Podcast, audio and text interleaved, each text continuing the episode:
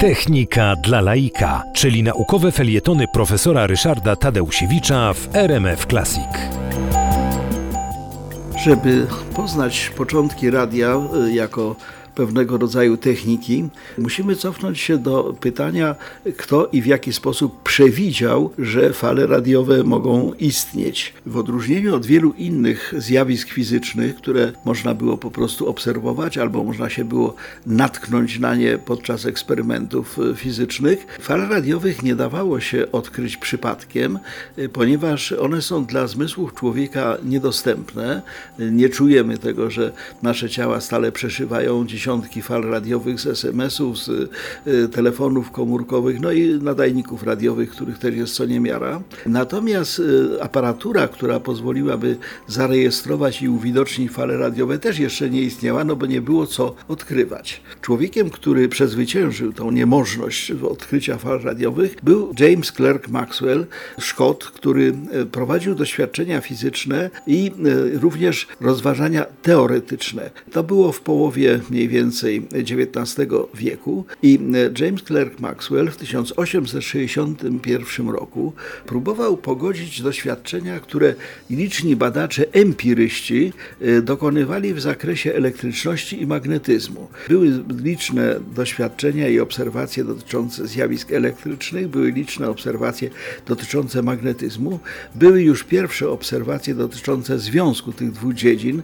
E, Ørsted pokazał, że pole elektryczne może wywoływać efekty magnetyczne, a Faraday pokazał, że e, magnes może wywołać prąd elektryczny. Potrzebna była synteza i taką syntezą były napisane właśnie w 1861 roku równania elektrodynamiki, czyli równania Maxwella. Cztery zaledwie równania, ale opisujące wszystko to, co się dzieje z elektrycznością i magnetyzmem. I rozwiązując te równania, Maxwell natknął się na coś niespodziewanego. Okazało się, że rozwiązaniem równań była fala. E, no on początkowo nie mógł sobie wyobrazić, co to jest za fala, dlaczego fala, jaka fala. No ale e, po pierwsze stwierdził, że właściwości tej fali, teoretycznie odkrytej, e, są bardzo podobne do właściwości światła, w szczególności szybkość jest taka sama jak szybkość światła, a równocześnie stwierdził, że jeżeli chodzi o naturę tych fal elektromagnetycznych, to ona ma charakter tak zwanej fali poprzecznej, to znaczy rozchodzi się w pewnym kierunku, ale drgania w tym wypadku drgania pola elektrycznego i magnetycznego